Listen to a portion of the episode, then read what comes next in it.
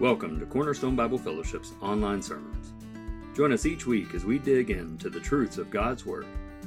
You can find our sermons online at cbf.us/sermons. We'd love to have you join us for our worship service on Sunday mornings at 10 a.m. at our campus at 7351 Warden Road, Sherwood, Arkansas. Now, let's listen to this week's sermon. All right. Good morning, Cornerstone. Um, welcome to the last Sunday of 2019. Um, yeah, we, we've made it. Well, we've almost made it anyway. Um, my name's Nick Schroeder. I'm the youth pastor here. Um, I was joking a little bit with Jason um, last year, this time, because uh, he was he had preached the Christmas service or the Christmas Eve service and then turned around and, and preached um, the, the following Sunday and then into the new year. And in uh, among the ministry circles, um, there's kind of always this back and forth between senior pastors and youth pastors, and the youth pastors always mark the last Sunday of the year as National Youth Pastor Appreciation slash Pastor Taking a Break Sunday. So you're preaching. Um, but it, all that being said, um, Jason is uh, enjoying, I guess, a victory now. Um, at least part of their household's enjoying a victory um, from the Cotton Bowl yesterday. And um, like I don't take for granted what Jason does day in and day out. He is he's truly a shepherd, not only to the congregation but to the staff as well. And uh, it, it's nice to have him when they get back that here. And so um, just when you see him when they get back, make sure to tell him thank you for all that he does. Um, so um, this morning, actually, we also have a, another group that are gone. You know, the Bogardus group is one section over here. Um, the uh, we've got a group down at From His Throne, Throne Ministries this morning, ministering to the the homeless population of Central Arkansas. Um, which, if you've never been involved in that, I highly recommend at least going down there once. Um, it is an experience, it is a blessing, um, and it's something that we've, uh, it, it's an organization, a, a, ministry that we've partnered with for quite a few years now. So, um, at the beginning of most every service in 2019, Jason has challenged us to take a moment to pray for people in our lives that, um, that don't know Christ taking some, some time to um, pray for ways to reach them, to uh, encourage them in their faith, or encourage them to faith. Um, and so this morning, we're going to take kind of round out this year, round, round out 2019, and doing the same. So um, if you would, we're going to take a moment and pray for those individuals, and um, then I'll, I'll bring us back into the service.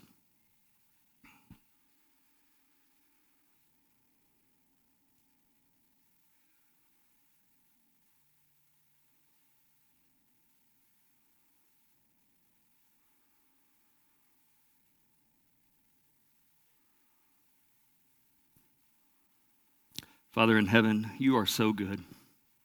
And Lord, as, as around this room, we pray for those specific individuals, people in our lives, people that we know that, that don't have a relationship with you, Lord. We pray that, that you provide opportunities to show them the good news, to, to show them that gospel.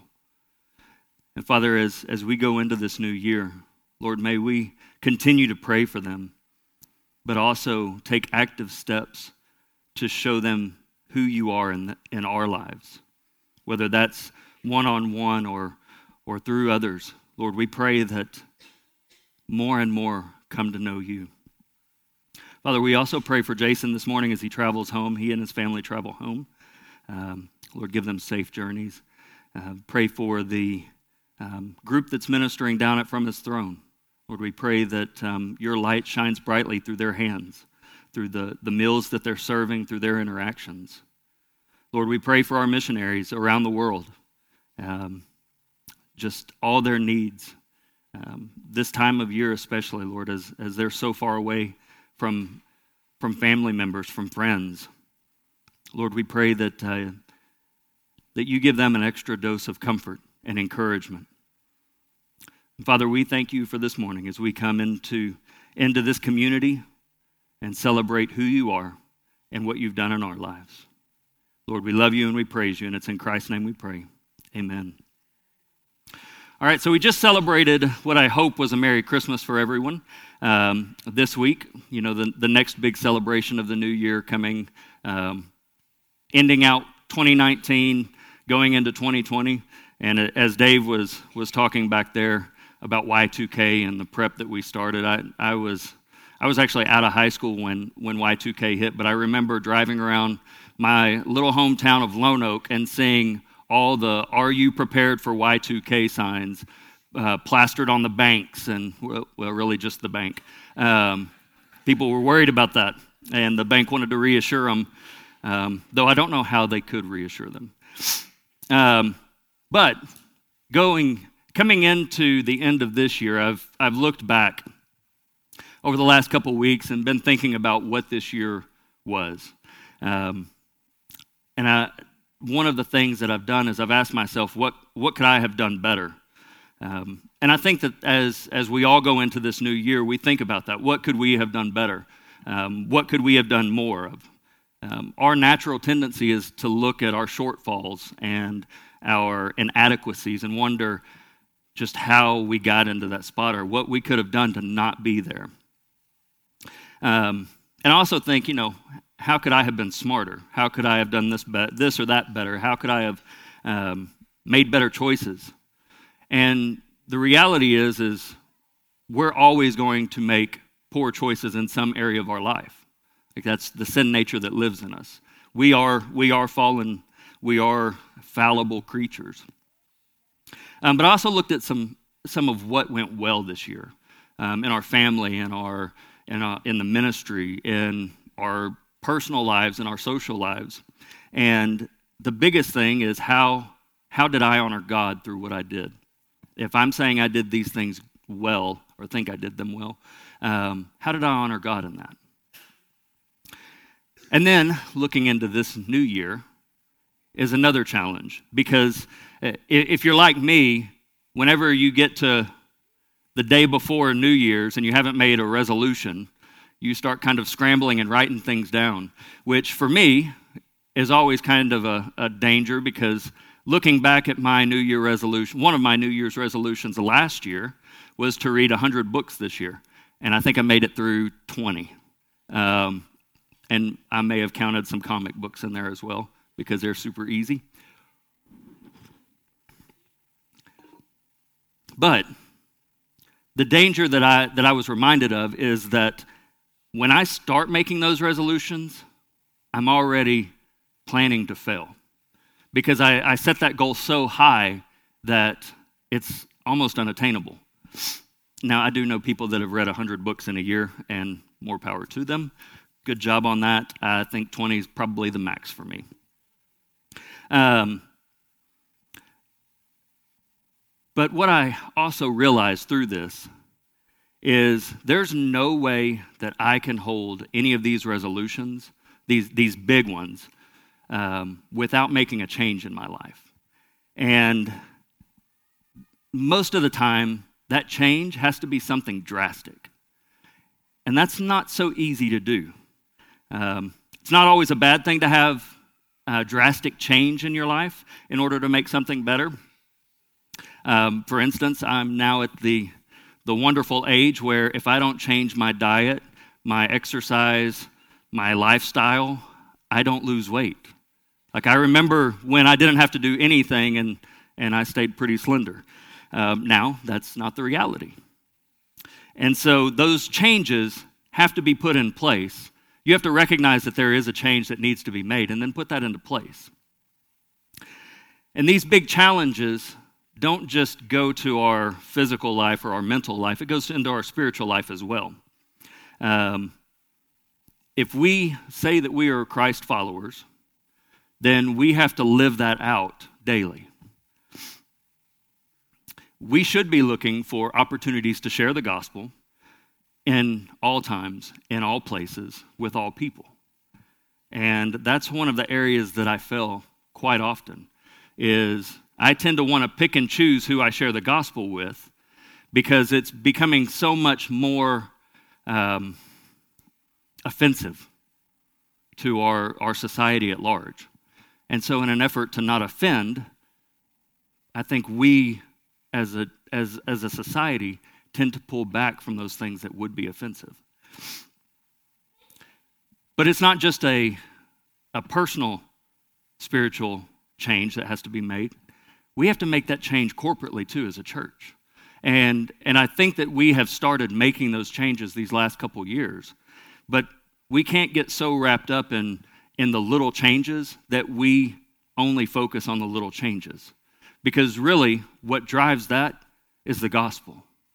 If we believe the gospel is true, then we individually and corporately seek to live that out in our lives. But we all have to be reminded of that. We have to be reminded of, I have to be reminded of that frequently. Just like I have to remind my kids to turn off the light when you go out of the door, or pick up your socks, put them in the dirty clothes, take the laundry out. We have to be reminded because we don't like change.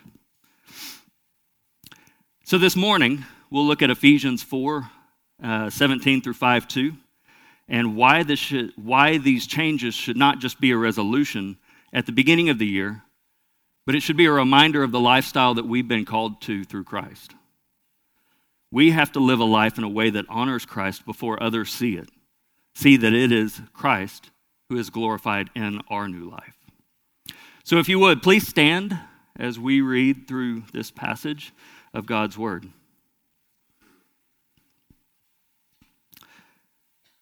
Ephesians 4, starting in verse 17, says, Now this I say and testify in the Lord, that you must no longer walk as the Gentiles do in the futility of their minds.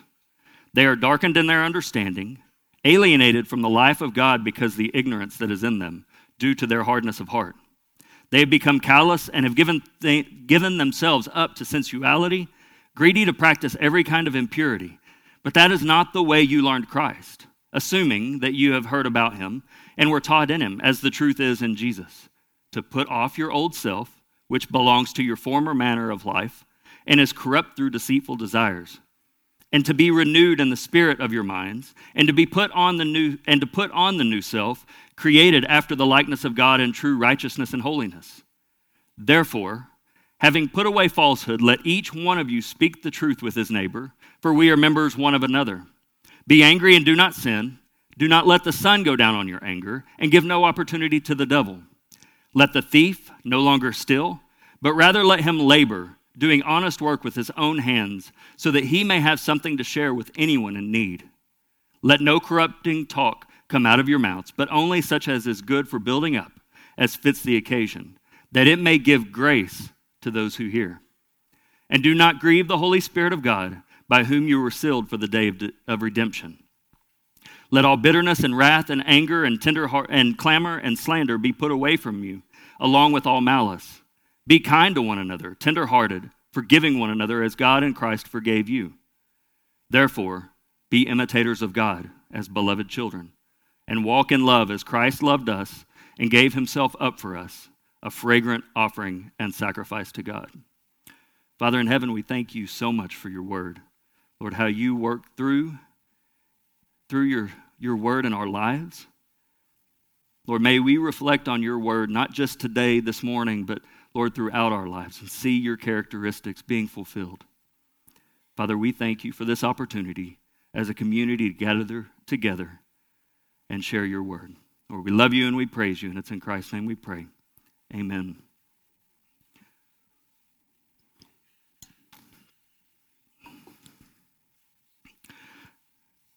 So I, I, kind of toyed with whether or not to share this next story or not because it's pretty, pretty raw. It is humorous, um, but I decided to go ahead and share it because it's it, it fits in well as we go through this um, through this passage. Um, so I was raised in Lonoke, which is a small town not far from here. Um, was moved there. I think I was maybe one when we moved to Lonoke. And I finally left at about 20 ish. Um, and the only time I go back is when I see my parents. But growing up, uh, which Oak's a small town, but growing up there, everybody knew everything about everyone. Um, it was kind of embarrassing at times, um, which you'll hear in just a second. But it was also it was also kind of refreshing because those people that I grew up with, I tended to keep as friends throughout my my time in Lonoke. and there are still several there that I that live in Lonoke that I, that I call dear friends, even though we don't get to see each other very often. But Lonoke's a small town, and so you kind of, it, the, the classes were pretty, uh, pretty apparent. Um, and I, would say, I guess, socioeconomic classes. And I, at that time in our life, I fell kind of more toward the bottom of that. But my parents were adamant about me and then later my sister having some form of etiquette. And Lonoke had cotillion. And so I got to go to cotillion. Um, we did it, I did it sixth, seventh, and eighth grade. So 1991, I think, roughly, is when I started cotillion. My parents, uh, the house that I grew up in, is an old house. So it's, um, I think it's about 120 years old now. You can't tell it because they've added on and remodeled and all that fun stuff. But that's where we lived. That's where I grew up. We lived. I grew up in the country. Um, we had a small farm there, and like, I was a farm boy. I wasn't a wealthy farm boy like some of the ones that I knew, but I was a farm boy nonetheless. So my parents got me a suit, um, which was not fitted well at all. Um, and, and some shoes that were uncomfortable, to say the least. And off I went to Cotillion. And I don't exactly remember all that I learned. Um, I will say I don't know this now. I don't know, don't remember how to do this, but I actually won a trophy one time that I was super proud of for the best foxtrot. Um, I'm sure I have that trophy somewhere in my attic, um, just because I don't throw things away. Um, but like I don't remember where all the placeware goes or what glasses are for what or I, I, think i remember you start from the outside in but then there's all the plates and all that fun stuff that i just don't remember um, not because at that time it wasn't important but i don't use that now we don't sit down for dinner with a 12 piece setting um, it's a plate and a fork and a knife and that's good enough but as I went through Cotillion, I was in I was in this with pretty much everybody in my grade from Lonoke, uh, at least that could afford it. And I don't know how my parents did it at that time, but I went. And I remember, uh, and this is, this is where the embarrassing part comes in. There was a time in my life in my parents' old house that uh, in that crawl space, one of the vents somehow was dislodged. And we had a family of um, striped cats get under there we had a family of skunks get under there and have a litter. And I, I distinctly remember waking up one morning. My mom drove a school bus at that time, so we got up really early. We didn't ride the bus with her, but she made sure we were up. I remember getting up and smelling this putrid smell in our house and on our clothes and on everything else that we had. And like any good mother, she made us go to school. Um, despite what was about to happen. As soon as I got on the bus, my bus driver looked at me and said, What is that? And she, I'm sure she had to have known what it was already. And I was like, Yeah, we, our, our house got fumigated last night sometime or this morning. And so we went on through this. And like, at school, I got nicknamed Skunk Boy for that small period of time, aptly so. Um, but then when it came Friday to go to Cotillion, was the worst part. Because here I am, this small, um, poor country boy with an ill fitting suit, going and having to dance with my fellow classmates in close proximity, smelling like a skunk. And like there was nothing that we could do at that point with our clothes. I mean, short of throwing them out, but we couldn't bring any new clothes in without also contaminating them. So, for a period of my high school or a period of my middle school years, I was skunk boy. Um, and no matter what I did, I couldn't get rid of the smell. Finally, actually, I think I waited at that little vent and shot them all as they came out one night. But um, I, I, I, think that was a justified vengeance. Um, but that's, that's a period of my life that I remember um, very distinctly.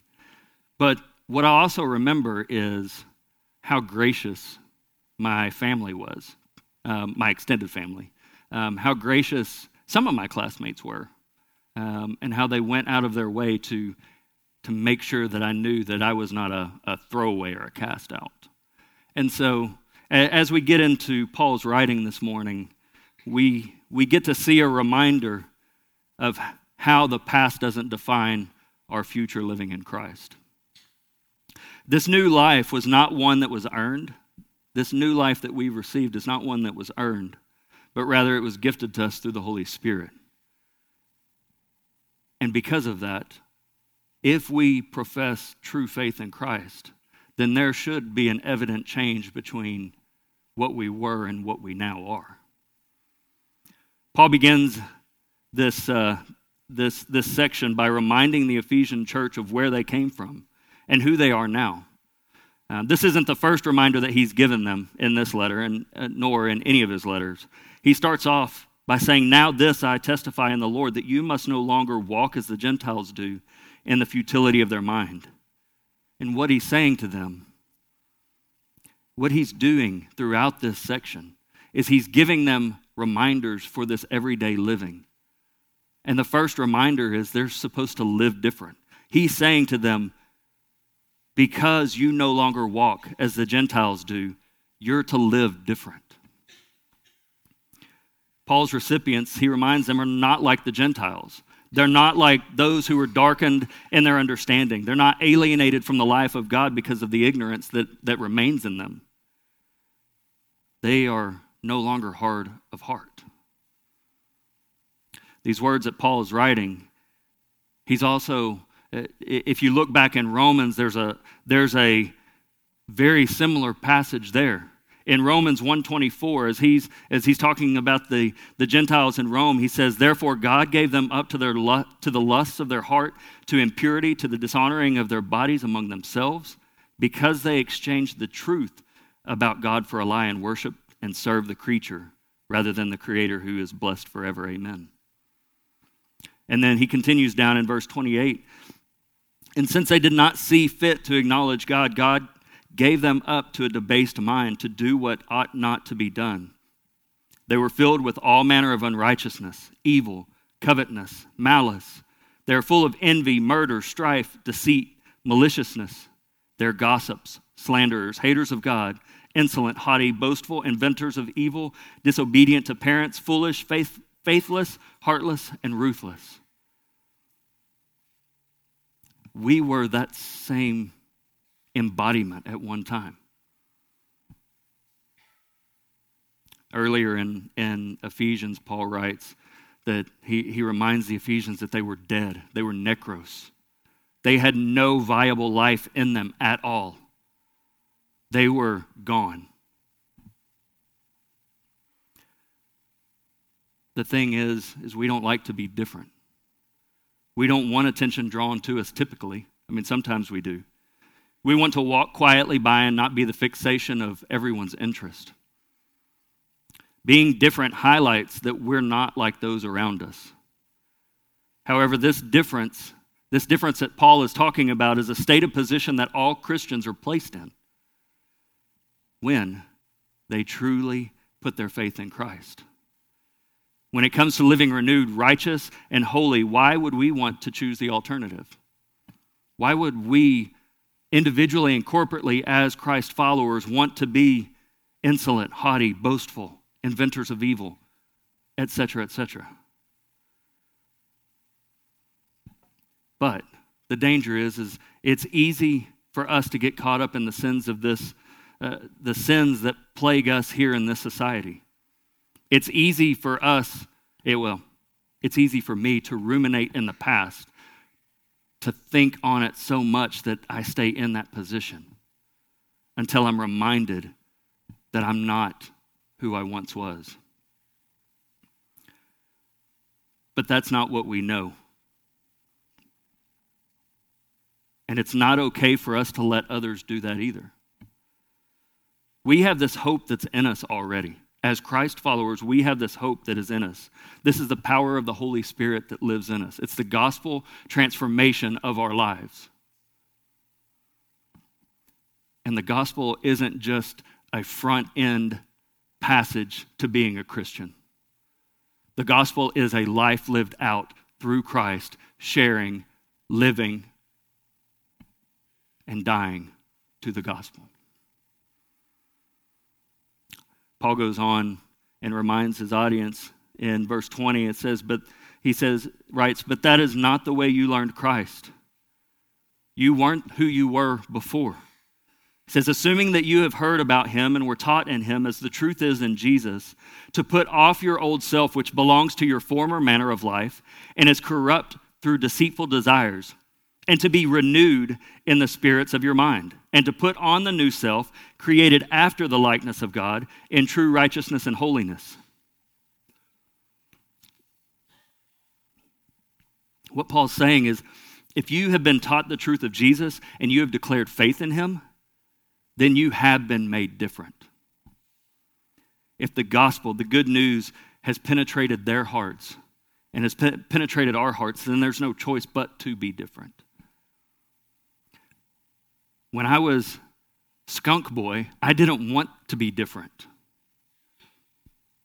In fact, it took a really long time before I could see what benefits that actually served. Because in that difference. And through the work of the Holy Spirit, I know that God's grace abounded even in that time when I was not walking with Him at all. And He showed that through those people who loved me unconditionally. This old self that you have been called to put off is not to be put on again. The Greek word there for put off is apotithemi, hapote to. And what that means is to put it aside, lay it, cast it away, never to be seen nor picked up again. And we see the same passage used by James and by Peter. In, in James 121, it says, Therefore put away, put away all filthiness and rampant wickedness, and receive with meekness the implanted word, which is able to save your souls. And in 1 Peter 2 1, he says, So put away all malice, all deceit and hypocrisy, and envy, and all slander. Lay it down. It's no longer part of you. Be different. We, uh, I've used this uh, as uh, an illustration of, of taking off old clothes. And I, and I can tell you that when I was, when I was skunk boy, I'm, I'm naming myself that now. When I was, when I was skunk boy, I would have given anything to put that off. But at that point in my life, everything else that I put on still held on to that lingering stench. And if we're not ready as, as believers to do that, then all we're doing is putting on filthy rags again.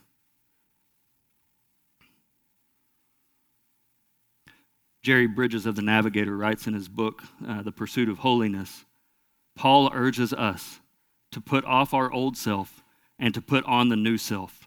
To put off the old self is to deal with sin patterns in our life to put on the new self is to develop Christ like character traits such as love, compassion, generosity, and forgiveness. And so we're reminded that we're to live different. We're also reminded that as we put off this old self and put on this new self, we're to live changed.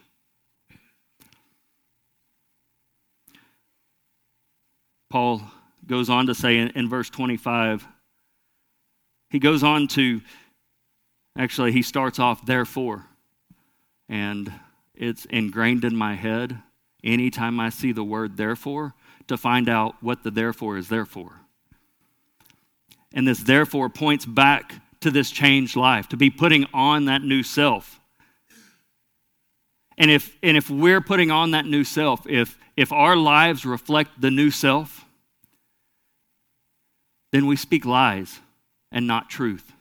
I'm sorry, we speak truth, not lies. Whew, that was going to go a way different direction. Uh, we speak truth and not lies, as, a, as he says in verse 25. Verse 26 and, and 27 don't let sin control your anger, and don't let your anger turn to sin. I was, that, that passage has always gotten me, um, confused me a little bit. And I, I think I read through four or five or six commentators on just this passage.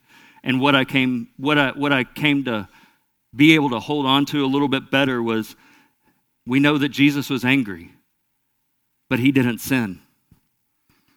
Righteous indignation is an actual thing. However, it's not something that we can freely handle ourselves without the Holy Spirit. Because I know in my life, anger turns to other things. I can't always, very rarely, can I just be angry for holiness' sake.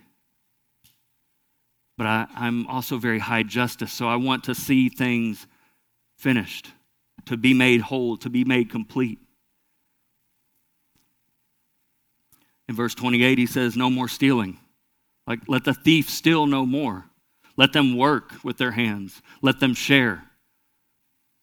And if that's not if if that's not a changed life right there, then I don't know what is. In verse 29, he says, he reminds them, Your speaking and living comes out of a heart that loves and forgives, not from a heart that counts wrongs. Verse 30 says, And do not grieve the Holy Spirit of God, by whom you were sealed for the day of redemption. I found this quote and I thought it was great here. It says, You, we, grieve over someone we love and have lost. But God grieves over our sin. When we're so in, entwined in our sin, it grieves God.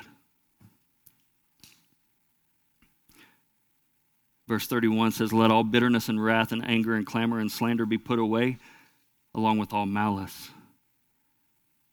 Live that life that is renewed. If you want to be changed, live like it. Be kind to one another, tenderhearted, forgiving one another as God and Christ forgave you. And we could have started there and worked backwards. We could have started at the front and worked down. But all of this comes back to one thing, and it's living out the grace that you've been afforded as a believer through the gospel. If that's not who we are individually and corporately, then we're not living the gospel out. Living changed means living out the grace that we've been afforded by the gospel, the good news that Christ died for our sins, was buried, and was resurrected so that our sins are wiped away, so that that prophecy is fulfilled. When we live changed individually, our community can't not change. There's unity with our brothers and sisters in Christ.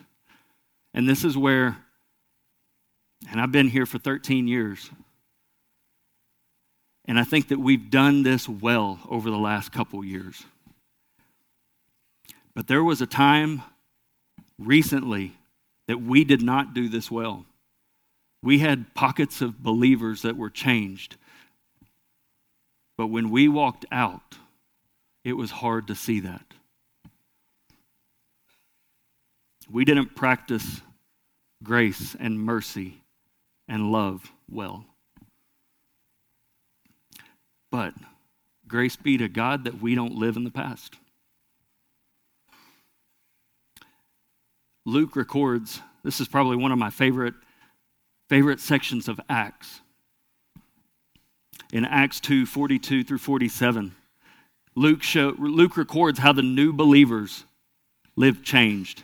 It says, And they devoted themselves to the apostles' teaching and the fellowship, to the breaking of bread and the prayers, and awe came upon every soul. And many wonders and signs were being done through the apostles, and all who believed were together and had all things in common. And they were selling their positions, possessions and belongings, and distributing the proceeds to all as any had need. And day by day, attending the temple together and breaking bread in their homes, they received their food with glad and generous hearts, praising God and having favor with all people. And the Lord added to their number day by day those who were being saved. If, if living different and living changed doesn't reflect into the outside world, then we're not really living different and changed. We're insulating ourselves in our holy huddle. And I will tell you that I am horribly guilty of that. the world has to see that Christians do live different, that they do live changed. Paul continues on, reminding his readers that they're not only to live different and live changed, they're also to live beloved. And this beloved infers an absolute necessity of imitation. It's being vain to assume the title of beloved without similitude of the Father. If if you're beloved, then you live out that beloved. If you think of a king and he loves his son, the prince, and raises this prince up in the likeness and the authority that this king has, when that prince goes out, he carries the same weight of the king.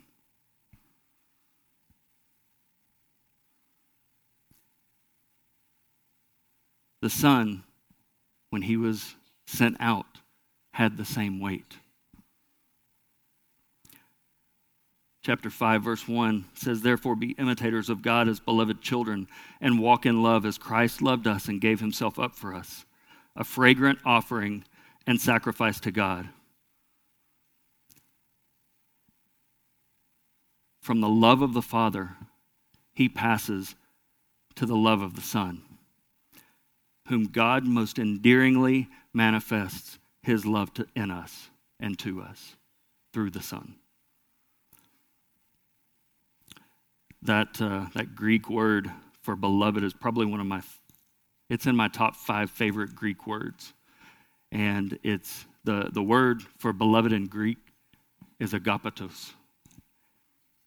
It's, 60, it's used 61 times in the New Testament, and in every place that, that beloved, that agapetos love, points back to a reflection of who is beloved. Living beloved is a constant reminder of who you are from and who you represent and are called to live life as a reflection of to whom you belong. I'm sure that's not grammatically correct to say, but in, in my simple terms, how I understand that. If I'm if I am God's beloved, then I live as God's beloved. You are beloved of God first and foremost. Jesus gave this commandment when, when being questioned by the Pharisees in Matthew 22. He says it uh, in verse 37 He said to him, You shall love the Lord your God with all your heart, with all your soul, and with all your mind. This is the greatest and first commandment. And second is like it you shall love your neighbor as yourself. On these two commandments depend all the law and the prophets. There's a reason why we reflect God's love, why we are God's beloved, why we show that outwardly. Because if the world, if I think about my own salvation, if the people that I know that helped usher me into that didn't love God, they wouldn't have loved me. They wouldn't have loved me enough to bring me into that place, to show me how my life was living contrary to what God has called me to. It also says, by loving God and loving others, means we don't love God when it's convenient or when we really need things to go our way, when we, when we need to rub the lamp. He didn't say love others only if they look like you, speak like you, speak your language, or even smell like you.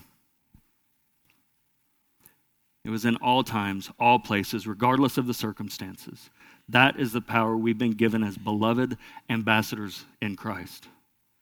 If we think if we are to think about how dead we were before Christ, that necros, that rotting flesh,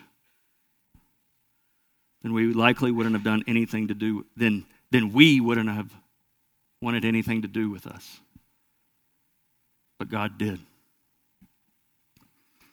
And I think about that when we go to South Dakota. I think about that when we go to um, from His throne when, when we take ourselves out of these insulary pockets of holiness and, and get into the culture where Jesus is needed. He's needed everywhere. But when, when, those, when we're away from our home, our comforts, we get stretched a lot more. It's one of the things that I love about this, about the trip we take to South Dakota. We sleep on cots. We work in houses that have no plumbing. Most don't have electricity. The ladies have to use an outhouse.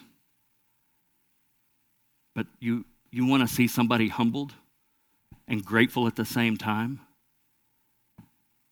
When, when Jesus is present, when, when we get to do the work that, that shows his love for his people, it does not go unnoticed.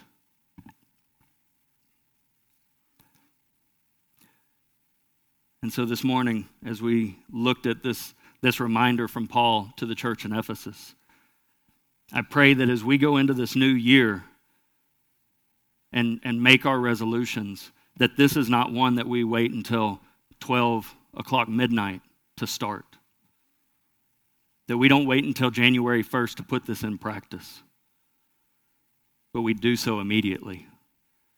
And not as a, re- not as a resolution, but as a reminder to what we've been taught, to what we know, that we're called to be different from the world around us, different from our non believing friends.